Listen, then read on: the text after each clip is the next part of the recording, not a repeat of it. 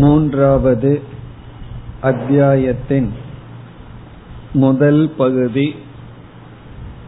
அஸ்வல பிராமணக என்று அழைக்கப்படுகின்றது. இந்த அஸ்வல பிராமணத்தில் பத்து மந்திரங்கள் இருக்கின்றன. அதில் முதல் இரண்டு மந்திரங்களில் இந்த முழு அத்தியாயத்துக்கான கதை வந்தது. சென்ற வகுப்பில் அந்த கதையை நாம் பார்த்து முடித்தோம். இந்த கதையிலிருந்து நமக்கு என்ன கருத்துக்கள் கிடைக்கின்றன என்பதையும் பார்த்தோம். பொதுவாக கதையிலிருந்து கிடைக்கின்ற கருத்து என்று வரும் பொழுது வித்யா ஸ்துதி என்று சொல்லப்படும். இங்கு எந்த ஒரு ஞானம் கொடுக்கப்படுகின்றதோ அதனுடைய பெருமை கதையிலிருந்து பொதுவாக பேசப்படும். இங்கு ஜனகர் யாகத்தை செய்யும் பொழுது அங்குள்ள பிராமணர்களில் யார் நன்கு கற்றறிந்தவர்கள் என்று தெரிந்து கொள்ள விரும்பி, யார் பிரம்மிஷ்டர்களோ அவர்கள் இந்த ஆயிரம் பசுக்களை அழைத்து செல்லலாம் என்று கூற, யாரும் வராத காரணத்தினால் யாஜ்ஞவல்க்யர் முன்வருகின்றார், பசுக்களை எடுத்து செல்கின்றார். மற்ற சில பிராமணர்கள் யாஜ்ஞவல்க்யருக்கு அந்த தகுதி இருக்கின்றதா என கேள்விகளை கேட்க ஆரம்பிக்க அவர் பதில் சொல்கின்றார். இதுதான் இந்த மூன்றாவது அத்தியாயத்தினுடைய சாரம். இங்கு தானத்தினுடைய மகிமை, சத்சங்கத்தினுடைய மகிமை, வித்யா பிராப்தி உபாயம், வித்யை எப்படி அடைய வேண்டும், இதெல்லாம் கதையிலிருந்து கிடைக்கின்ற கருத்துக்கள். இனி நாம் முதல் மூன்று பிராமணங்களினுடைய சாராம்சத்தை மட்டும் பார்க்க போகின்றோம். நான்காவது பிராமணத்திலிருந்துதான் நமக்கு வேதாந்த விஷயமான கேள்விகள், அதற்கு தகுந்த பதில் வருகின்றது. முதல் மூன்று பிராமணங்களில் உபாசனை அல்லது வேல்யூஸ், நற்பண்புகள் சம்பந்தமான கேள்வி பதில் வருவதனால் சாராம்சத்தை பார்ப்போம். இப்பொழுது நாம் முதல் அஸ்வல பிராமணத்தினுடைய சாரத்தை இப்பொழுது பார்ப்போம். இங்கு அஸ்வலக என்பவர் யாஜ்ஞவல்க்யரிடம் கேள்விகளை கேட்கின்றார். அதற்கு யாஜ்ஞவல்க்யர் பதில் சொல்கின்றார். இந்த பிராமணத்தில் எட்டு கேள்விகளை கேட்கின்றார். அந்த எட்டு கேள்வி என்ன, அதற்கான பதில் என்ன என்பதை சுருக்கமாக நாம் பார்க்க போகின்றோம். மூன்றாவது மந்திரத்திலிருந்து ஆறாவது மந்திரத்திற்குள் நான்கு கேள்விகள் வருகின்றது. மூன்று, நான்கு, ஐந்து, ஆறு, இந்த நான்கு மந்திரத்தில் நான்கு கேள்விகள். அதற்கு பிறகு மீண்டும் நான்கு கேள்விகள் அதற்கு பிறகு வர இருக்கின்றது. இந்த நான்கு கேள்விகள் என்ன என்று வரிசையாக பார்த்து அதனுடைய பதில், பிறகு மீண்டும் ஒரு நான்கு கேள்விகள், மொத்த எட்டு கேள்விகள். இந்த கேள்விகள் எதுவுமே நேரடியாக வேதாந்த விசாரமாக இல்லாததனால் நாம மந்திரத்தை படிக்காம கேள்வி பதில் அதை மட்டும் பார்க்க இருக்கின்றோம். இப்பொழுது மூன்றாவது மந்திரத்தில் உள்ள முதல் கேள்வி. ஆகவே முதல் அஸ்வல பிராமணத்தில் எட்டு கேள்வியை அஸ்வலக என்பவர் கேட்கின்றார். யாஜ்ஞவல்க்யர் சரியான பதிலை கூறுகின்றார். அதில் முதல் கேள்விக்கு வருகின்றோம். முதல் கேள்வியானது, யாகத்தை மேற்கொள்ளும் எஜமானன் அல்லது நம்மை போன்ற சாதாரண மனிதர்கள் மிருத்யு என்ற பிடியில் இருக்கின்றார்கள். சாதாரண மனிதர்கள் மிருத்யு, மரணம் என்கின்ற பிடியில் இருக்கின்றார்கள். அந்த மரணத்தை எப்படி ஒருவன் கடப்பது, மரணத்தினுடைய மிருத்யு என்பதனுடைய பிடியிலிருந்து ஒருவன் எப்படி தப்பித்துக் கொள்வது, இதுதான் கேள்வி. இங்கு எஜமானன் மிருத்யுவினுடைய பிடியிலிருந்து எப்படி தப்பிக் கொள்வது. இந்த இடத்தில் மிருத்யு அல்லது மரணம் என்பதனுடைய பொருள் ஸ்வாபாவிகம் கர்ம. ஸ்வாபாவிகம் கர்ம. ஸ்வாபாவிகம் கர்ம என்றால் ராகத்வேஷத்தினால், விருப்பு வெறுப்பினால் தூண்டப்பட்டு செயல்படும் செயல்கள். ராகத்வேஷத்தினால் தூண்டப்பட்டு நம்மிடமிருந்து உருவாகின்ற செயல்கள் கர்ம. அதான் ஸ்வாபாவிகம் கர்ம. அதாவது நம்மிடமிருந்து உருவாகின்ற செயல்கள், காய்கம் வாச்சிகமான செயல்கள், குறிப்பா காய்கம் வாச்சிகமான செயல்கள் இரண்டு அடிப்படையில் உருவாகலாம். நம்மிடமிருந்து வெளிப்படுகின்ற ஆக்ஷன் செயல்கள் எல்லாம், நம்முடைய பேச்சு நடவடிக்கைகள் இவைகள் எல்லாம் இரண்டு அடிப்படையில் வரலாம். ஒன்று சாஸ்திரியம். சாஸ்திரியம் என்றால் இப்பொழுது ஒன்றை செய்யலாம் என்று நமக்கு தோன்றுகிறது. உடனே நம்முடைய மனமானது அறிவை பார்க்கும், இது சாஸ்திரத்தில் இந்த செயல் அனுமதிக்கப்பட்டுள்ளதா, இனியொருவருடைய பொருளை திருடலாம் என்று தோன்றலாம். அப்பொழுது இது வந்து சாஸ்திரம் அனுமதிக்கின்றதான்னு பார்ப்போம். சாஸ்திரம் அனுமதி கொடுப்பதில்லை என்று தெரிந்து கொண்டால் உடனே அந்த செயலிலிருந்து விலகி கொள்ள வேண்டும். அல்லது எந்த ஒரு செயல் செய்தாலும் இது சாஸ்திரத்துல அனுமதி இருக்கின்றதா, அப்படி அனுமதி இருக்கின்றது என்று இருந்து அந்த செயலை நாம் மேற்கொண்டால் அது சாஸ்திரியம் கர்ம. அப்படின்னா அந்த கர்மமானது சாஸ்திரத்துக்கு உட்பட்டு நடைபெறுகின்றது.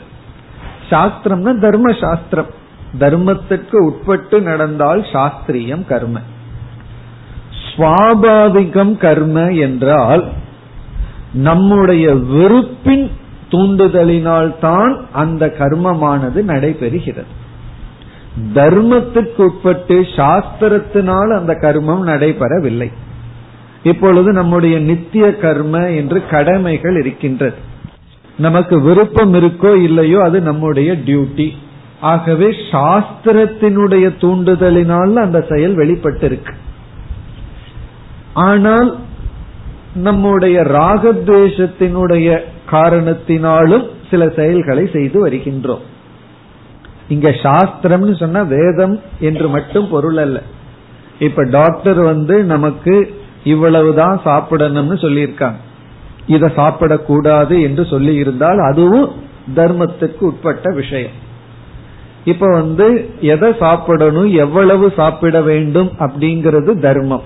நம்முடைய உடலுக்கு அந்த நேரத்தில் அது தர்மம்.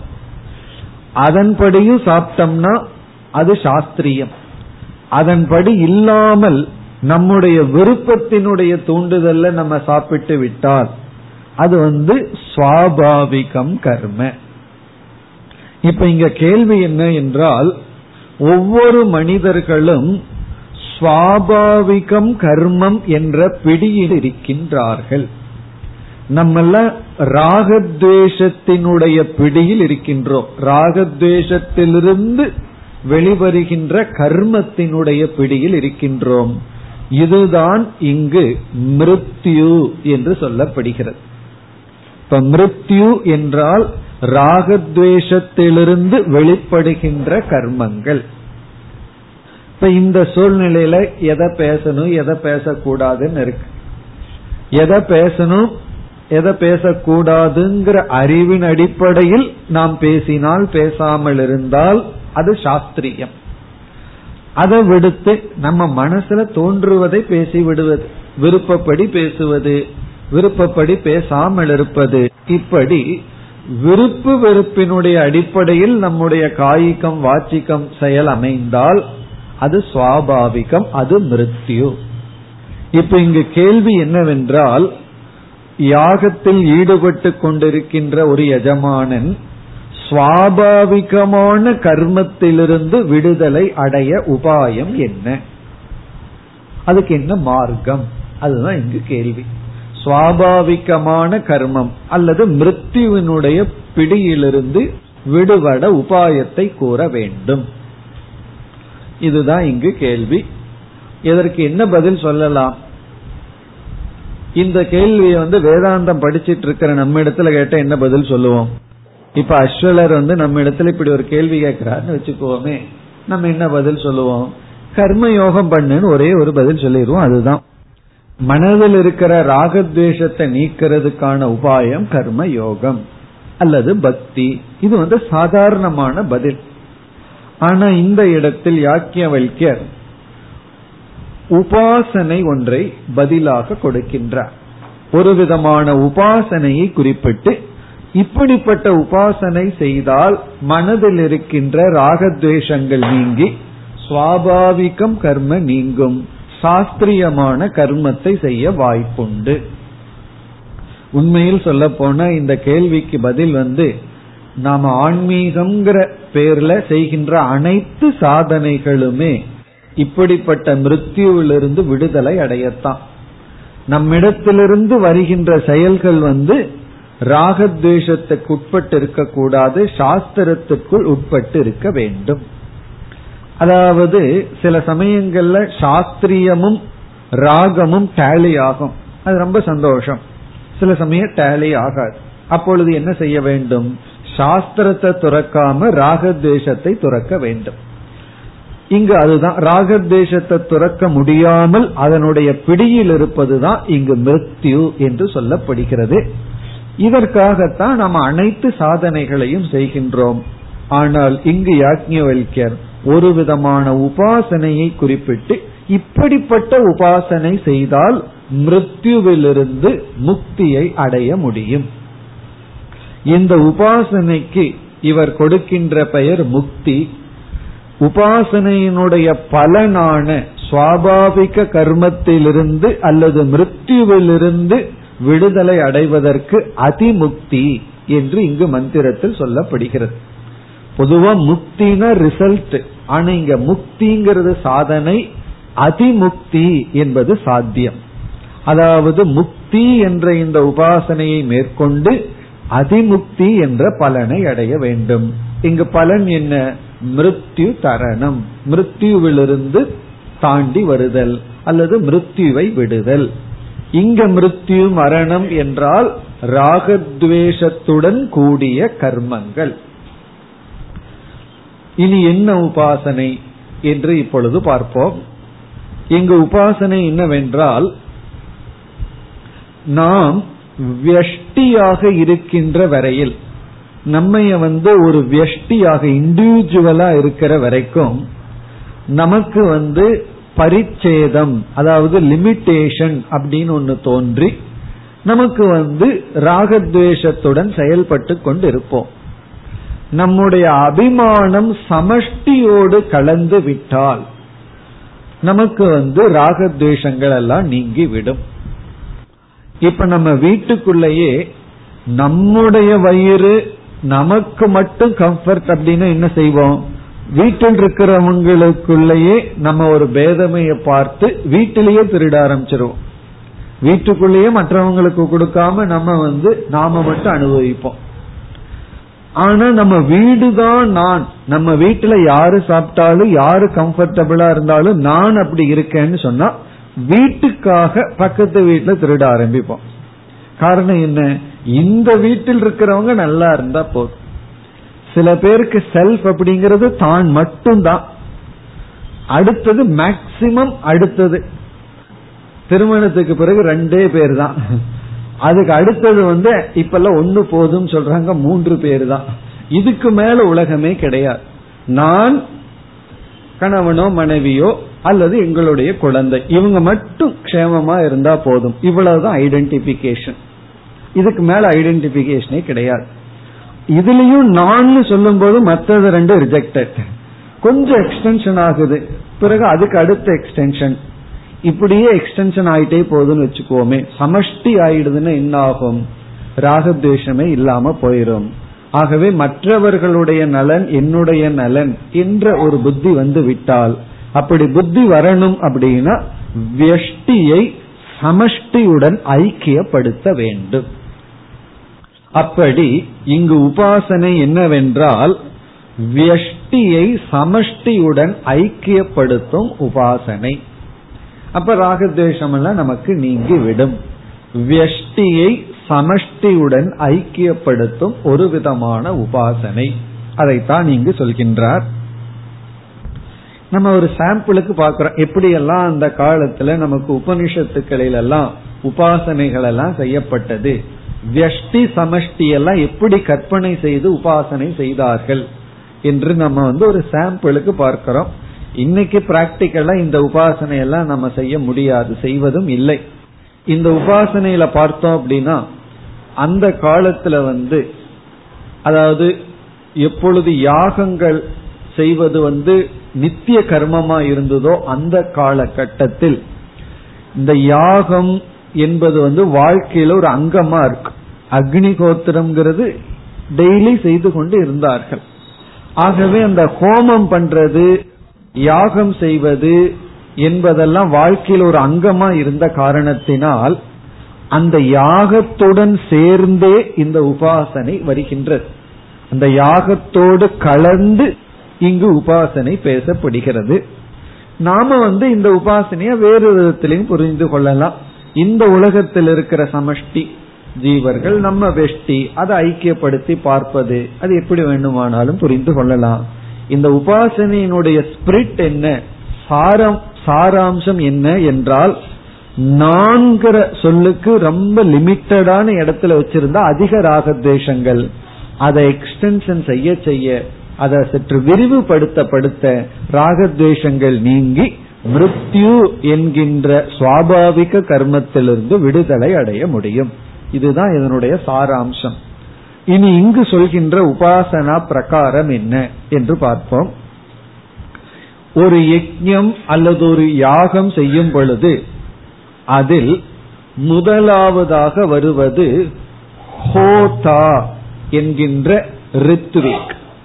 ஹோதா ரிக்வேதத்தை உச்சரிக்கின்ற பூஜாரி, பூஜாரினா ரிக்வேதத்தை உச்சரிக்கின்ற ஒரு ரித்விக். ரித்விக்னா யாகத்தை செய்து வைப்பவர், யாகத்துல வந்து முக்கியமா இருப்பவர் வந்து ஹோதா என்கின்ற ஒரு ரித்விக். அவர் வந்து ரிக்வேத மந்திரத்தை உச்சரிப்பவர்.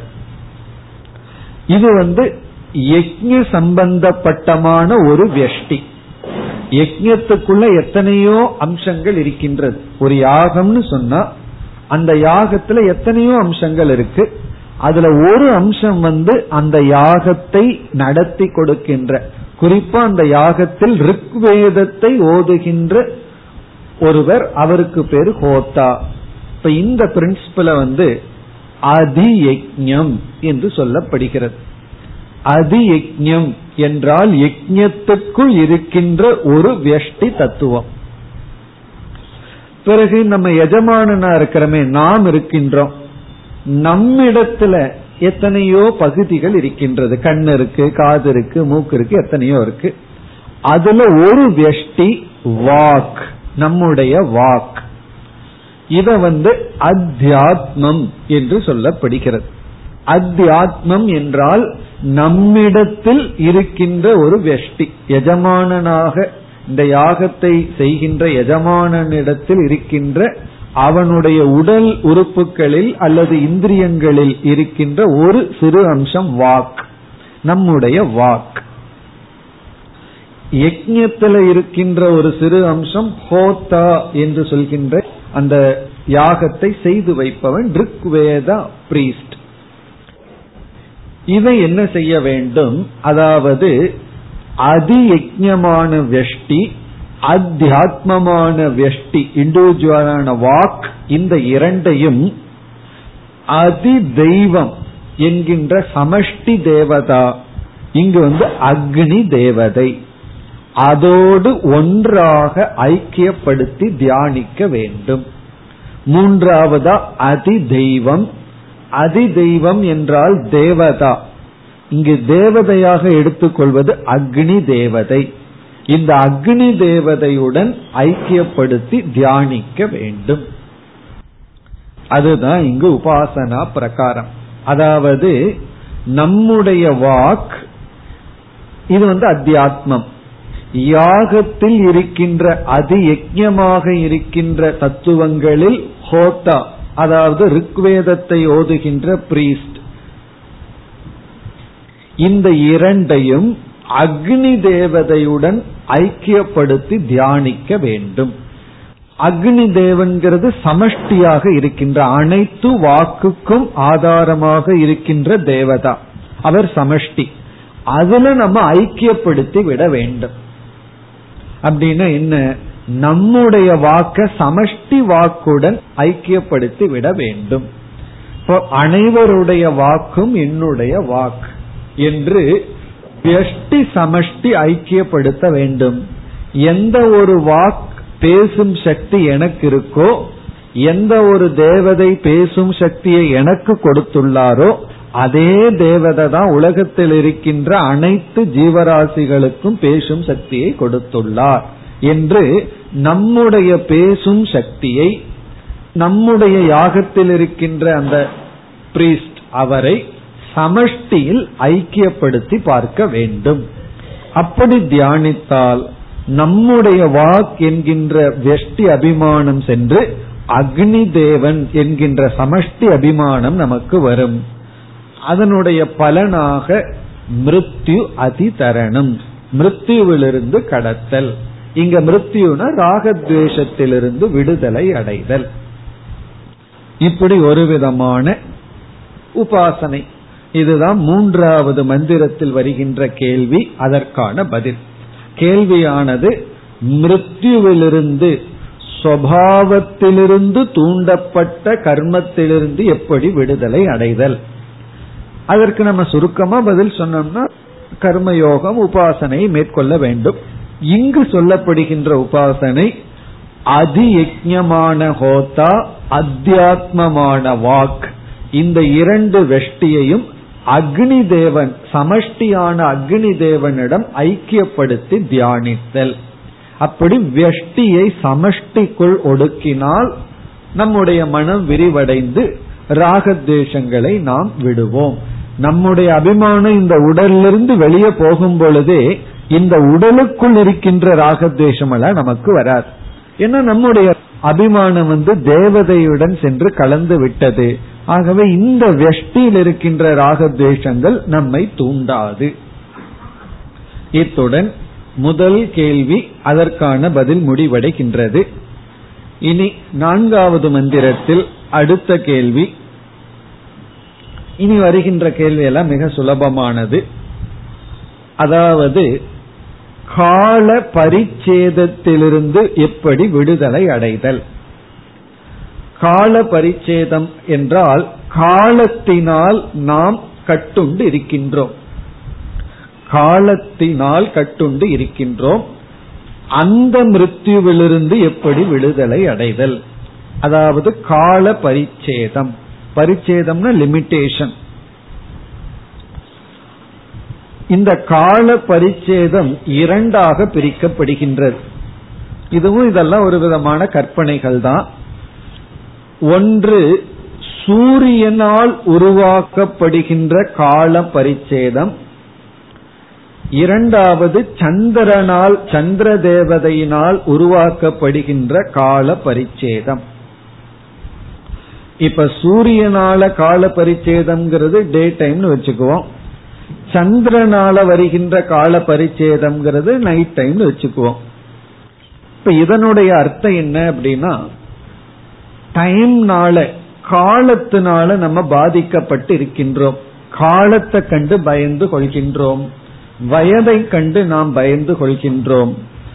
காலம் போயிடுது, காலம் தாண்டி விட்டது என்று எதிர்காலத்தை குறித்த பயம், கடந்த காலத்தை நினைத்து ஒரு வேதனைகள், நிகழ்காலத்துல ஒரு பயம். அப்படி காலத்தை குறித்து வருகின்ற பயம், காலத்தினால் நமக்கு ஏற்படுகின்ற பாதிப்பு. அது எப்ப நமக்கு புரியும் அப்படின்னா, நம்ம செய்ய வேண்டித்தது முடிக்க வேண்டித்ததோ பெருசா இருக்கும், டைம் லிமிட் ரொம்ப குறைவா இருந்ததுன்னு வச்சுக்கோமே. எக்ஸாம் எழுதுற பசங்களுக்கு தெரியும் காலத்தினுடைய வேல்யூ. சும்மா உட்கார்ந்துட்டு இருந்தா காலத்தினுடைய வேல்யூ தெரியாது. அவங்களுக்கும் தெரியும் பொழுது போகலையே அப்படின்னு சொல்லி காலத்தினுடைய வேல்யூ. அப்படி இந்த காலத்தை கண்டு நமக்கு ஒரு பயம் இருக்கின்றது. காலத்தினால நம்முடைய மனம் பாதிக்கப்பட்டு கொண்டு இருக்கின்றது. அல்லது அபமிருத்யு அப்படிங்கிறது நமக்கு போதிய காலம் கிடைக்காமல் இருக்கின்றது. ஏற்கனவே பகவான் நமக்கு அறுபது வருஷம்னு அலாட் பண்ணி வச்சிருந்தாருன்னு வச்சுக்கோமே, ஆக்சிடென்டோ இந்த மாதிரி ஏதாவது ஒன்றுல நம்முடைய காலம் நம்மை விட்டு சென்று விடலாம், நம்முடைய காலம் நம்மை விட்டு பறிக்கப்பட்டு விடலாம். அப்படி காலத்தினால் நமக்கு வருகின்ற பாதிப்பிலிருந்து நம்ம எப்படி காத்து கொள்வது? சில பேர் குவாலிட்டி ஆஃப் டைம் நம்மிடம் இருந்து திருடி கொண்டு சென்று விடுவார்கள். இங்க சும்மா உட்கார்ந்துருன்னு சொன்னா அப்ப என்ன பண்றது? அல்லது சில கடமைகள் நமக்கு வந்து என்ன செய்து விடுவார்கள், அந்த கடமைகள்னால நம்மளுடைய காலமானது கழிந்து விடும். காலம் கழிஞ்சிடுதுன்னு சொன்னா அதை பெற முடியாது. எதை போனாலும் நம்ம பெற்றுக்கொள்ளலாம், அதை காலத்துல பெற்றுக்கொள்ளலாம். காலமே நம்மை விட்டு சென்று விட்டால் நம்ம அந்த காலத்தை திரும்பி பெற முடியாது. அப்படி டைம்னால நமக்கு வருகின்ற பாதிப்பிலிருந்து எப்படி விடுதலை அடைதல்? இத உடனே ஜோதிடமா மாத்திடக்கூடாது. என்னுடைய நேரம் சரியில்லை, அதிலிருந்து எப்படி விடுதலை அடைகிறார்னு கேள்வி கேட்கப்பட்டு அதற்கு இங்கு உபாயம் சொல்றதாக நினைத்து விடக்கூடாது. அந்த கிரகத்தை பற்றி எல்லாம் இங்கு பேசவில்லை, ஜோதிடம் பேசவில்லை. இப்ப நேரம் சரியில்லைன்னா அதற்கு இங்கு என்ன உபாயம்னு சொல்லப்படவில்லை. நம்முடைய ஆன்மீக முன்னேற்றத்திற்கு காலத்தினால் வருகின்ற பாதிப்பிலிருந்து எப்படி விடுதலை அடைதல். அப்படி ரெண்டு காலம்னு பார்த்தோம். சூரியனால் தோற்று வைக்கப்படும் காலம், அது நான்காவது மந்திரத்துல. ஐந்தாவது மந்திரத்துல சந்திரனால் தோற்றி வைக்கின்ற காலம். இப்படி இரண்டு காலங்களிலிருந்து வருகின்ற பரிச்சேதம், வருகின்ற வேதனை அல்லது சோதனை, அதிலிருந்து விடுதலை அடைய மீண்டும் இதே போல உபாசனை இரண்டு. இப்ப நான்காவது மந்திரத்துல சூரிய தேவனால் உருவாகின்ற தோற்றி வைக்கின்ற காலத்தினால் வருகின்ற பரிச்சேதத்திலிருந்து விடுதலை அடைய உபாசனம். இந்த உபாசனையை பார்த்தோம்னா சேம் பேட்டர்ன் இதே போல. இங்கு அதியஜ்ஞம், அதுல வந்து யஜுர்வேதத்தை உச்சரிக்கின்ற பிரீஸ்ட் அவரை எடுத்துக்கொள்கின்றோம். அத்வர்யுகு என்று சொல்லப்படுகிறது. அத்வர்யு என்றால் யஜுர்வேதத்தை ஓதுகின்றவர். பிறகு அத்தியாத்மமாக எடுத்துக்கொள்ளப்படுவது சக்ஷுகு, நம்முடைய கண்.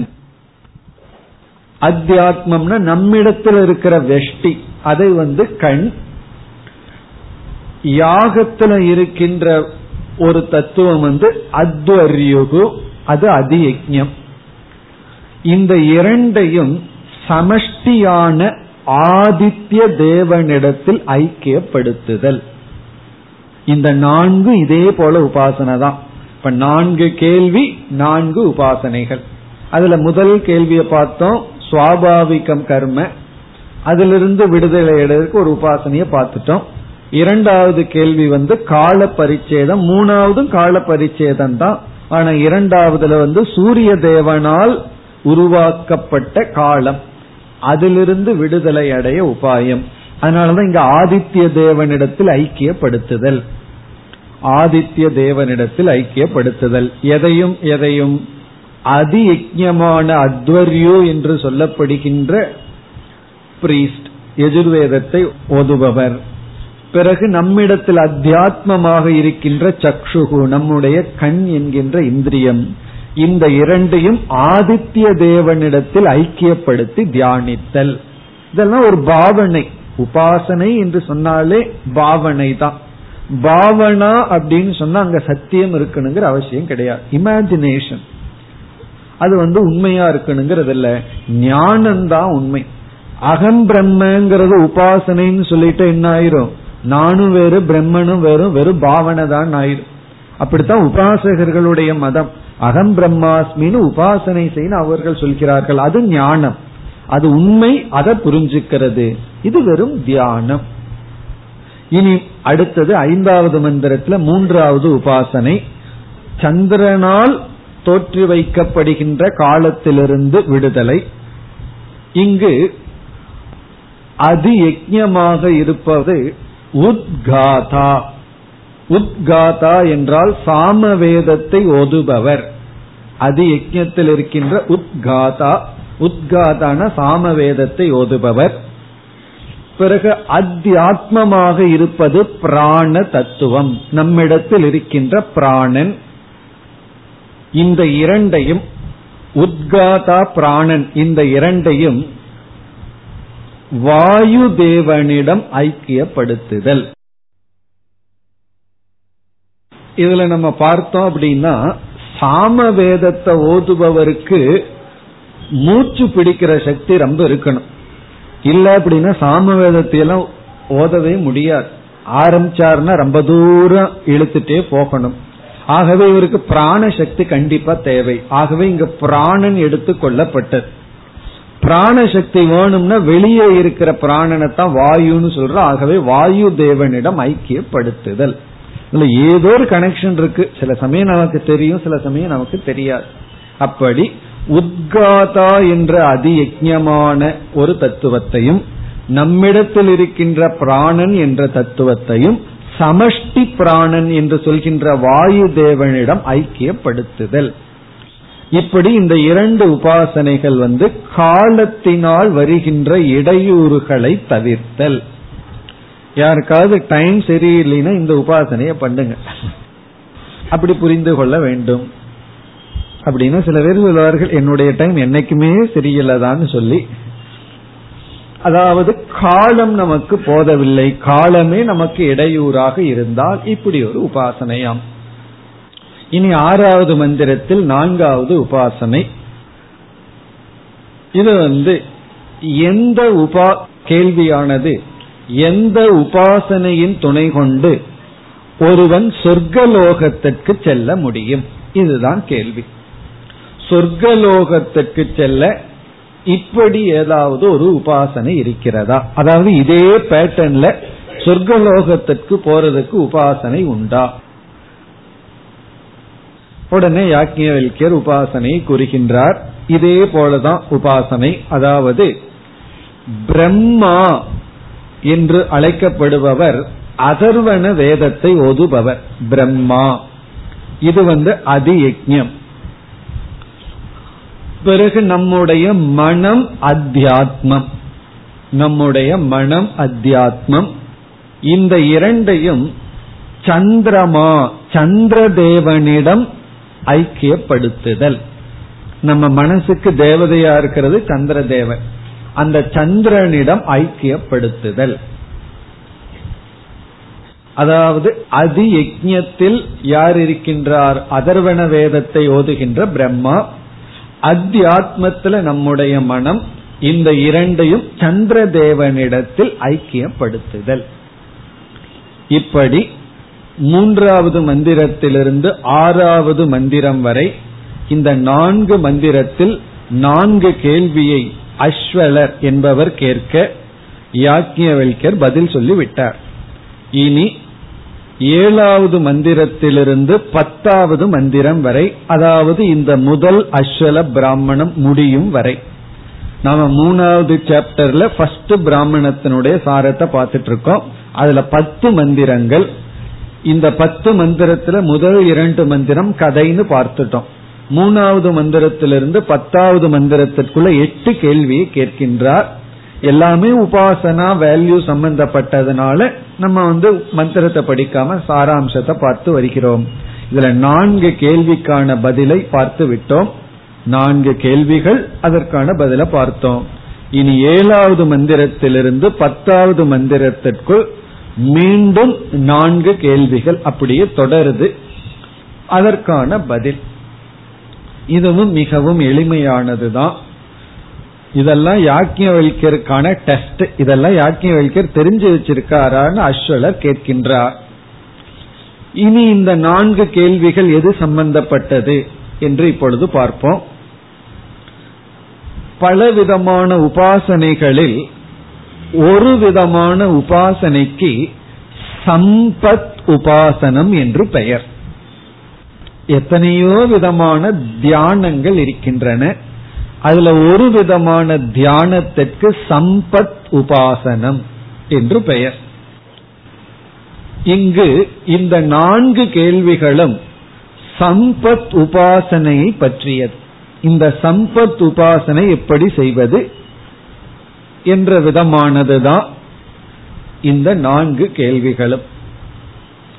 இருந்தாலும் நம்ம சுருக்கமா எப்படித்தான் இருக்குன்னு பார்ப்போமே. சம்பத் உபாசனைனா என்ன, இதுல வந்து என்ன கேள்வி கேட்கிறார், அதற்கு என்ன பதில் சொல்கின்றார் என்று மிக சுருக்கமாக பார்ப்போம்.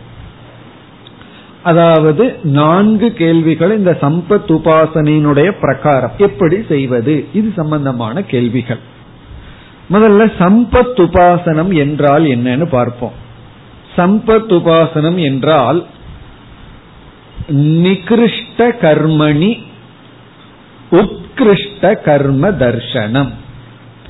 நிகிருஷ்ட கர்மணி உத்கிருஷ்ட கர்ம தர்சனம், இது வந்து சமஸ்கிருதத்துல இதற்கு லட்சணம். தமிழ்ல இதற்கு லட்சணம் என்னவென்றால் கீழான கர்மத்தில். நிகிருஷ்டம்னா கீழான, கீழானன்னு சொன்னா மோசமான அர்த்தம் அல்ல, சிம்பிள் அர்த்தம். சிம்பிள் எளிமையான. நிகிருஷ்ட கர்மணினா கீழான, கீழானங்கிற வார்த்தை தப்பா இருக்கும்னா எளிமையான சிறிய, சிறியங்கிற வார்த்தை எடுத்துக்குவோம். சிறிய கர்மத்தில், கீழானங்கிற வேர்டு வேண்டாம், சிறிய கர்மத்தில். உத்கிருஷ்ட கர்மம்னா பெரிய கர்மத்தை பார்த்தல். சிறிய கர்மத்தில் பெரிய கர்மத்தை பார்த்தல். இப்ப உதாரணமா ஒருவருக்கு வந்து அஸ்வமேத யாகம் செய்யணும்னு ஆசையா இருக்கு, ஆனா அவருக்கெல்லாம் அவ்வளவு தூரம் செய்யறதுக்கு வழி கிடையாது. உடனே அவர் என்ன செய்யறார், அவர்னால செய்யக்கூடிய அக்னிஹோத்திரத்தை செய்யறார். அது மிக சிறிய எளிமையான சிம்பிள் கர்மா. அந்த அக்னிஹோத்திரம்ங்கிற கர்மத்துல இவர் அஸ்வமேத யாகம்ங்கிற கர்மத்தை தியானிக்கின்றார். இதுவே ஒரு அஸ்வமேத யாகம் என்று தியானம் செய்தல். அதை விட சிம்பிளா புரிஞ்சுக்கணும் அப்படின்னா, நம்ம வீட்டில் இருக்கிற ஜலத்தை எடுத்துக்கிறோம், நம்ம டேப்ல வர்ற நம்ம ஊர்ல இருக்கிற நீரை எடுத்துட்டு அஸ்மின் ஜலே கங்காம் ஆவாக யாமி, இந்த ஜலத்தை நான் கங்கையாக பாவிக்கின்றேன். உடனே அதுல குளிக்கிறது. நம்ம என்ன நினைக்கிறோம், கங்கையில குளிச்சுட்டேன். நம்ம கங்கையில குளிச்சிருக்கோம். நம்ம டேப்ல வர்ற நம்ம ஊர்ல அவரவர்கள் எந்த ஊர்ல இருக்கிறாங்களோ அந்த ஊர்ல கிடைக்கிற தண்ணியை எடுத்துட்டு, அல்லது அவர்கள் ஊர்ல ஓடிக்கொண்டிருக்கிற ஆத்து தண்ணியை எடுத்துட்டு, அல்லது கிணற்று தண்ணீரை எடுத்துக்கொண்டு, அதாவது நிகிருஷ்ட வஸ்து அதுல உத்கிருஷ்டமான ஒன்ன பார்த்து நான் கங்கையிலேயே குளிக்கிறேன் அப்படின்னு நினைத்து கொள்ளுதல். அல்லது வந்து சாதாரணமா நம்ம ஊர்லயே ஸ்ராத்தம் செய்வது, ஆனா அந்த ஸ்ரார்த்தத்துல கயாவில இது செய்வதாக பாவனை செய்தல். ஏன்னா கயாவுக்கோ காசிக்கோ போய் ஸ்ராத்தம் செய்ய முடியவில்லை. என்ன சில பேர் சொல்லி விடுவார்கள், உங்களுக்கு வந்து கயாவில போய் ஸ்ராத்தம் பண்ணாதான் தோஷம் நீங்கும், அல்லது காசியில போய் ஸ்ராத்தம் செய்தாதான் தோஷம் நீங்குன்னு சொல்லி விடுவார்கள். இவருக்கோ அவ்வளவு தூரம் செல்ல முடியாது, உடலோ பொருளோ வசதி இல்லாமல் இருக்கும். உடனே என்ன செய்து விடுதல், நம்மூர்லயே செய்துட்டு ஒரு விதமான பாவனை வைத்து கொள்ளுதல். பேருக்கு சம்பத் உபாசனைன்னு பெருசா சொல்றோம். நம்ம வந்து மஞ்சள்ல பிள்ளையார வச்சு அஸ்மின் பிம்பே ஈஸ்வரம் ஆவாக யாமே, இந்த பிம்பத்துல கடவுளை பார்க்கிறோம்னு சொல்றோமே, அதுதான் சம்பத் உபாசனை. நம்ம வந்து வழிபாடு செய்கின்றமே ஒரு விக்கிரகத்தை வச்சு, ஒரு சிலையை வச்சு பகவான்னு சொல்றமே, இதுவும் ஒரு விதமான சம்பத் உபாசனை. அதாவது ஒரு சாதாரண பொருளை எடுத்துக்கொண்டு அதுல உத்தமமான ஒன்றை பாவனை செய்தல். இப்ப நம்ம கோயில்ல போய் வழிபடுகின்ற அனைத்தும் சம்பத் உபாசனைக்குள்ளதான் வரும். நம்ம கோயில் விட்டு யாரு எதை வழிபட்டாலும் அது சம்பத் உபாசனை தான். நம்முடைய நாட்டினுடைய பிளாக் இருக்கே, அதை நம்ம வழிபட்டாலும் அதுவும் சம்பத் உபாசனை தான். நம்ம உண்மையிலே எதை வழிபடுறோம், ஒரு துணி அதுக்கு கலர் அடிச்சு நம்மளுடைய நாட்டினுடைய கொடி அப்படின்னு சொல்லி வழிபட்டோம் அப்படின்னா, சாதாரண துணியை நம்ம வழிபடுறதுனா பொருள், அந்த ஒரு சாதாரண துணி அதுல ஒரு வர்ணத்தை அடிச்சு வச்சிருக்கோம், அதுல நம்முடைய நாட்டையே பார்த்தல், நம்ம பிறந்த தேசத்தை பாரத தேசத்தை பார்த்தல். அப்படி கீழான ஒன்றில் மேலான ஒன்றை பார்த்தால் அதற்கு பெயர் சம்பத் உபாசனம். இதெல்லாம் தெரியாமத்தான் சிலர் வந்து கள்ள சாமின்னு கும்பிடுறான் இப்படி எல்லாம் சொல்கிறார். யாருக்கு தெரியாது கள்ள வழிபடுபவர்கள் இது கல்லுன்னு சொல்லி, தெரிஞ்சுதானே வழிபடுறோம். தெரிஞ்சும் வழிபட்டால் அதற்கு பேரு சம்பத் உபாசனம். அப்படின்னா யாருமே யாரையும் ரெஸ்பெக்ட் பண்ணக்கூடாது. இப்ப வந்து இவர்களெல்லாம் கல்லை வழிபடுகிறார்கள், ஆகவே அறிவுல கீழானவர்கள் சொன்னா அவர்கள் வந்து இனி ஒரு மனிதனை தலைவன் கூட சொல்லக்கூடாது, தலைவன் சொல்லி மரியாதை கொடுக்க கூடாது, கை கொடுக்க கூடாது, மாலை போடக்கூடாது. காரணம் என்ன? அவர் வந்து இனி ஒரு உடலுக்கு தானே மாலை போடுறாரு, இனி ஒரு கையுக்கு தானே கை கொடுக்கிறார். ஆனா என்ன நினைக்கிறார்? தலைவன் சொல்லி ஒரு மனிதனுக்கு உயர்ந்த ஒரு பாவனையை கொடுக்கின்றார். இப்ப இந்த உலகத்துல யாருமே சம்பத் உபாசனை பண்ணாம இருக்க முடியாதுன்னு அர்த்தம். நம்ம வந்து சம்பத் உபாசனை தான் பண்ணி கொண்டிருக்கின்றோம். ஒரு சாதாரண இடத்தில் அதற்கு மேல் அங்கு நாம் பார்க்கின்றோம். அப்படி நிகிருஷ்ட கர்மணி உத்கிருஷ்ட கர்ம தர்சனம், அப்படி பார்த்துட்டாவே அது சம்பத் உபாசனை ஆயிடுது. சாதாரண ஒண்ணு அதை ஒரு ரெப்ரசன்ட் பண்ணி அதுல வேற ஏதாவது நம்ம ஏற்றி வைத்து பார்த்தால், அறிவுடன் பார்த்தால் அது சம்பத் உபாசனை. கிளிஞ்சல் இருக்கு, அறியாமையினால வெள்ளின்னு பார்த்தர்றோம். உடனே நான் சம்பத் உபாசனை பண்ணேன்னு சொல்லக்கூடாது. அதுக்கு பேரு அத்தியாசம். சாதாரண ஒரு கிளிஞ்சல்ல வெள்ளிய பாக்குறது சம்பத் உபாசனை. எப்பொழுதுனா இது கிளிஞ்சல்னு தெரிஞ்சிட்டு வெள்ளி மாதிரி இருக்கேன்னா அது சம்பத் உபாசனை. அறியாமையில இது செஞ்சா அதற்கு பேர் அத்தியாசம். உபாசனையும் அத்தியாசமும் சொரூபத்துல ஒண்ணுதான். ரெண்டுலையும் ஏற்றி வைத்தல் ஒன்னு இருக்கு. தெரிஞ்சு ஏற்றி வைத்தால் அது உபாசனை, தெரியாமல் ஏற்றி வைத்தால் அது அத்தியாசம். தெரிஞ்சு ஏற்றி வைத்தால் அது நமக்கு ஒரு மேலே செல்லும் படியாக அமையும், தெரியாம ஏற்றி வைத்தால் கீழே விழுகின்ற படியாக அமையும். தெரியாம பண்ண அது அத்தியாசம், அதனுடைய ரிசல்ட் வீழ்ச்சி, வீழ்ச்சினா கஷ்டத்தை கொடுக்கும். தெரிஞ்சு ஏற்றி வைத்தால் அது வந்து நமக்கு நன்மையை கொடுக்கும். அதனாலதான் நம்முடைய ட்ரெடிஷனல்ல வந்து சிலதெல்லாம் வழிபாட நம்ம ஏன் பண்றோம் அப்படின்னா, தெரியாமல்ல, அறியாமையில அல்ல, தெரிஞ்சே நம்ம வந்து ஏற்றி வைக்கின்றோம். எல்லா இடமும் இடம்தான். ஆனா கோயில் சொல்லும் போது அங்க வந்து தூய்மையை காப்பாற்றணும், அது தூய்மையான இடம், கடவுள் இருக்கிற இடம்னு சொன்னா எல்லாமே கடவுள் இருக்கிற இடம்தான். ஏன் கோயில்ல மட்டும் கடவுள் இருக்கிற இடம்னு சொல்றோம்? அதுவும் சம்பத் உபாசனை. ஒரு ஸ்தலத்துல அதற்கு மேல் ஒன்றை நாம் ஏற்றி வைத்தல், இதுதான் சம்பத் உபாசனை. இந்த சம்பத் உபாசனை எத்தனையோ விதமான சம்பத் உபாசனைகள் இருக்கின்றன. இதுல வந்து இந்த அஸ்வலர் சும்மா எல்லாமே என்ன பண்றார்? யாஜ்ஞவல்க்யருக்கு தெரியுதா அப்படின்னு ஒரு நாலு கேள்வி கேட்கிறார். யாஜ்ஞவல்க்யர் வந்து அதற்கு சரியான பதிலை சொல்கின்றார்.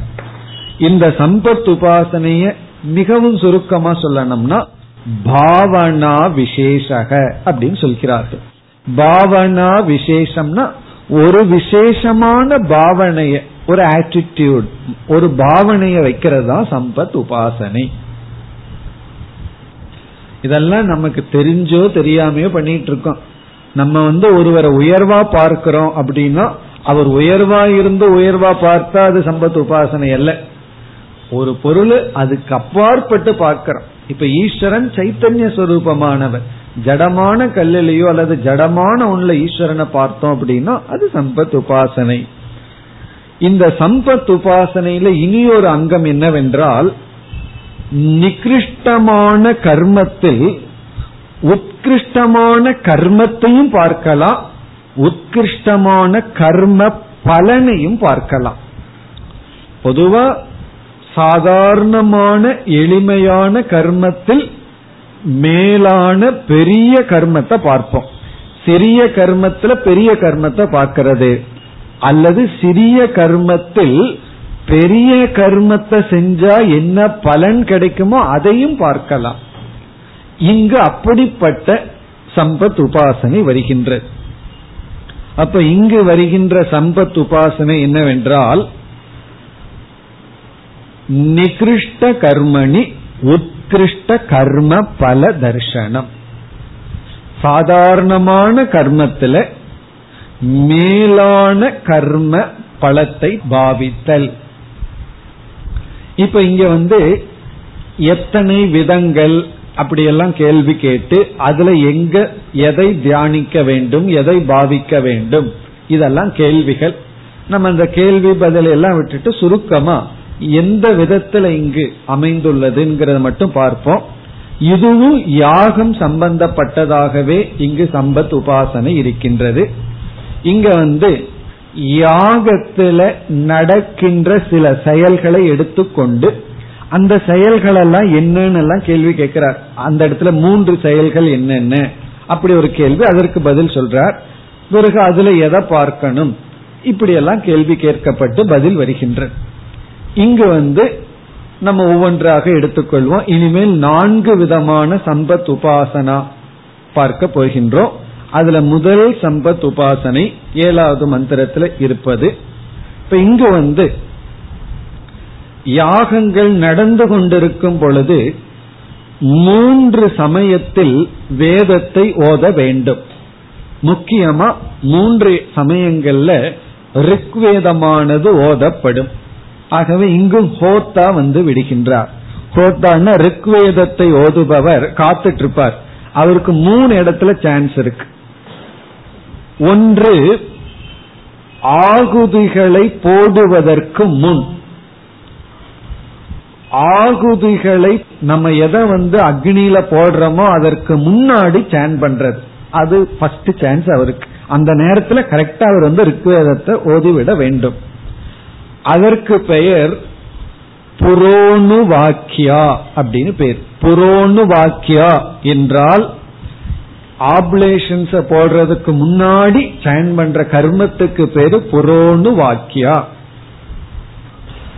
இவ்வளவு நாளா ஞான காண்டத்திலேயே இருந்தோம். இது ஒரு கர்ம காண்டத்தினுடைய டேஸ்ட், அவ்வளவுதான். புரோனு வாக்கியா. பிறகு அந்த எந்த நேரத்துல ஆகுதிகளை, அதாவது நம்ம எந்த திரவியத்தை அக்னியில போடுறோமோ அந்த நேரத்துல வேறொரு சில ரிக்மந்திரத்தை சான் பண்ணணும். அதுக்கு பேரு வந்து யாஜ்யா. யாஜ்யான்னா டியூரிங் ஆப்லேஷன். எந்த பொருளை நம்ம வந்து போட்டுக்கொண்டிருக்கிறோமோ அந்த நேரத்துல போடுவது. மூன்றாவது வந்து சஸ்யா. சஸ்யான்னு சொன்னா போட்டு முடிச்சதுக்கு அப்புறம் செய்ய வேண்டிய சாண்டிங்.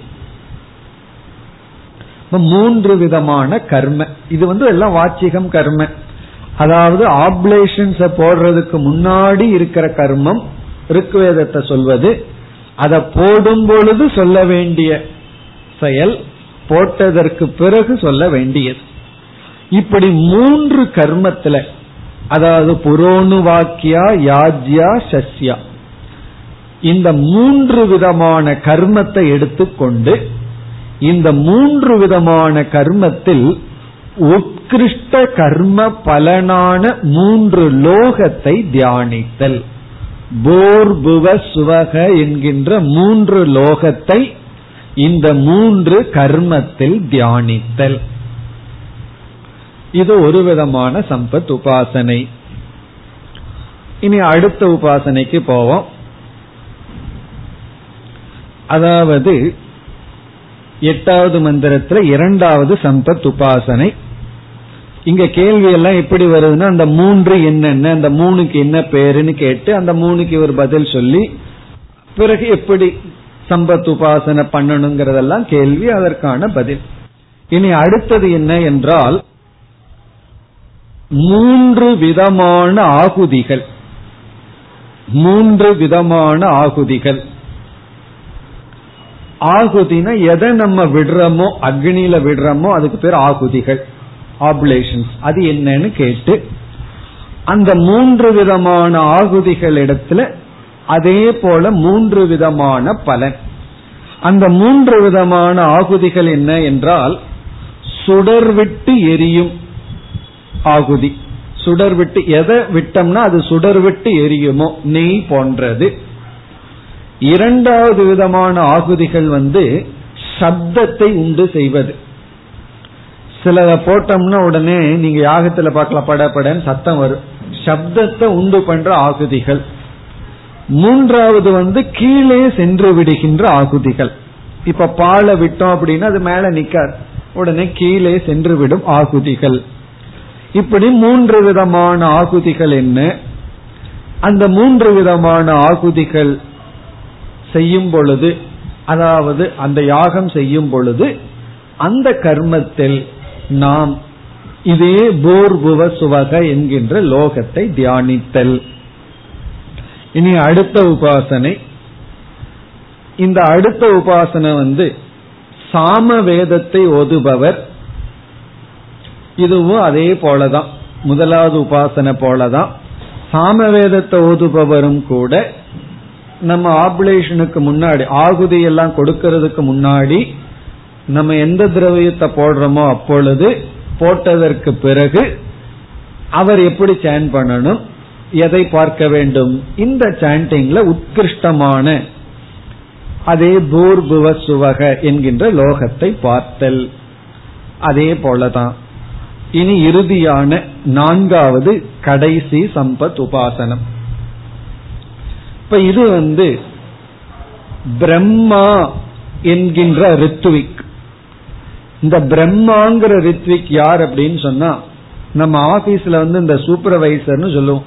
அவருக்கு வேலை என்ன தெரியுமோ, யாரு வேலை பண்ணாம இருக்காங்கன்னு கவனிக்கிறதா அவருக்கு வேலை. யாராவது வேலை பண்ணாம இருக்காங்களா, எல்லாம் ஒழுங்கா வேலை செய்கிறார்களா, அதுதான் வேலை.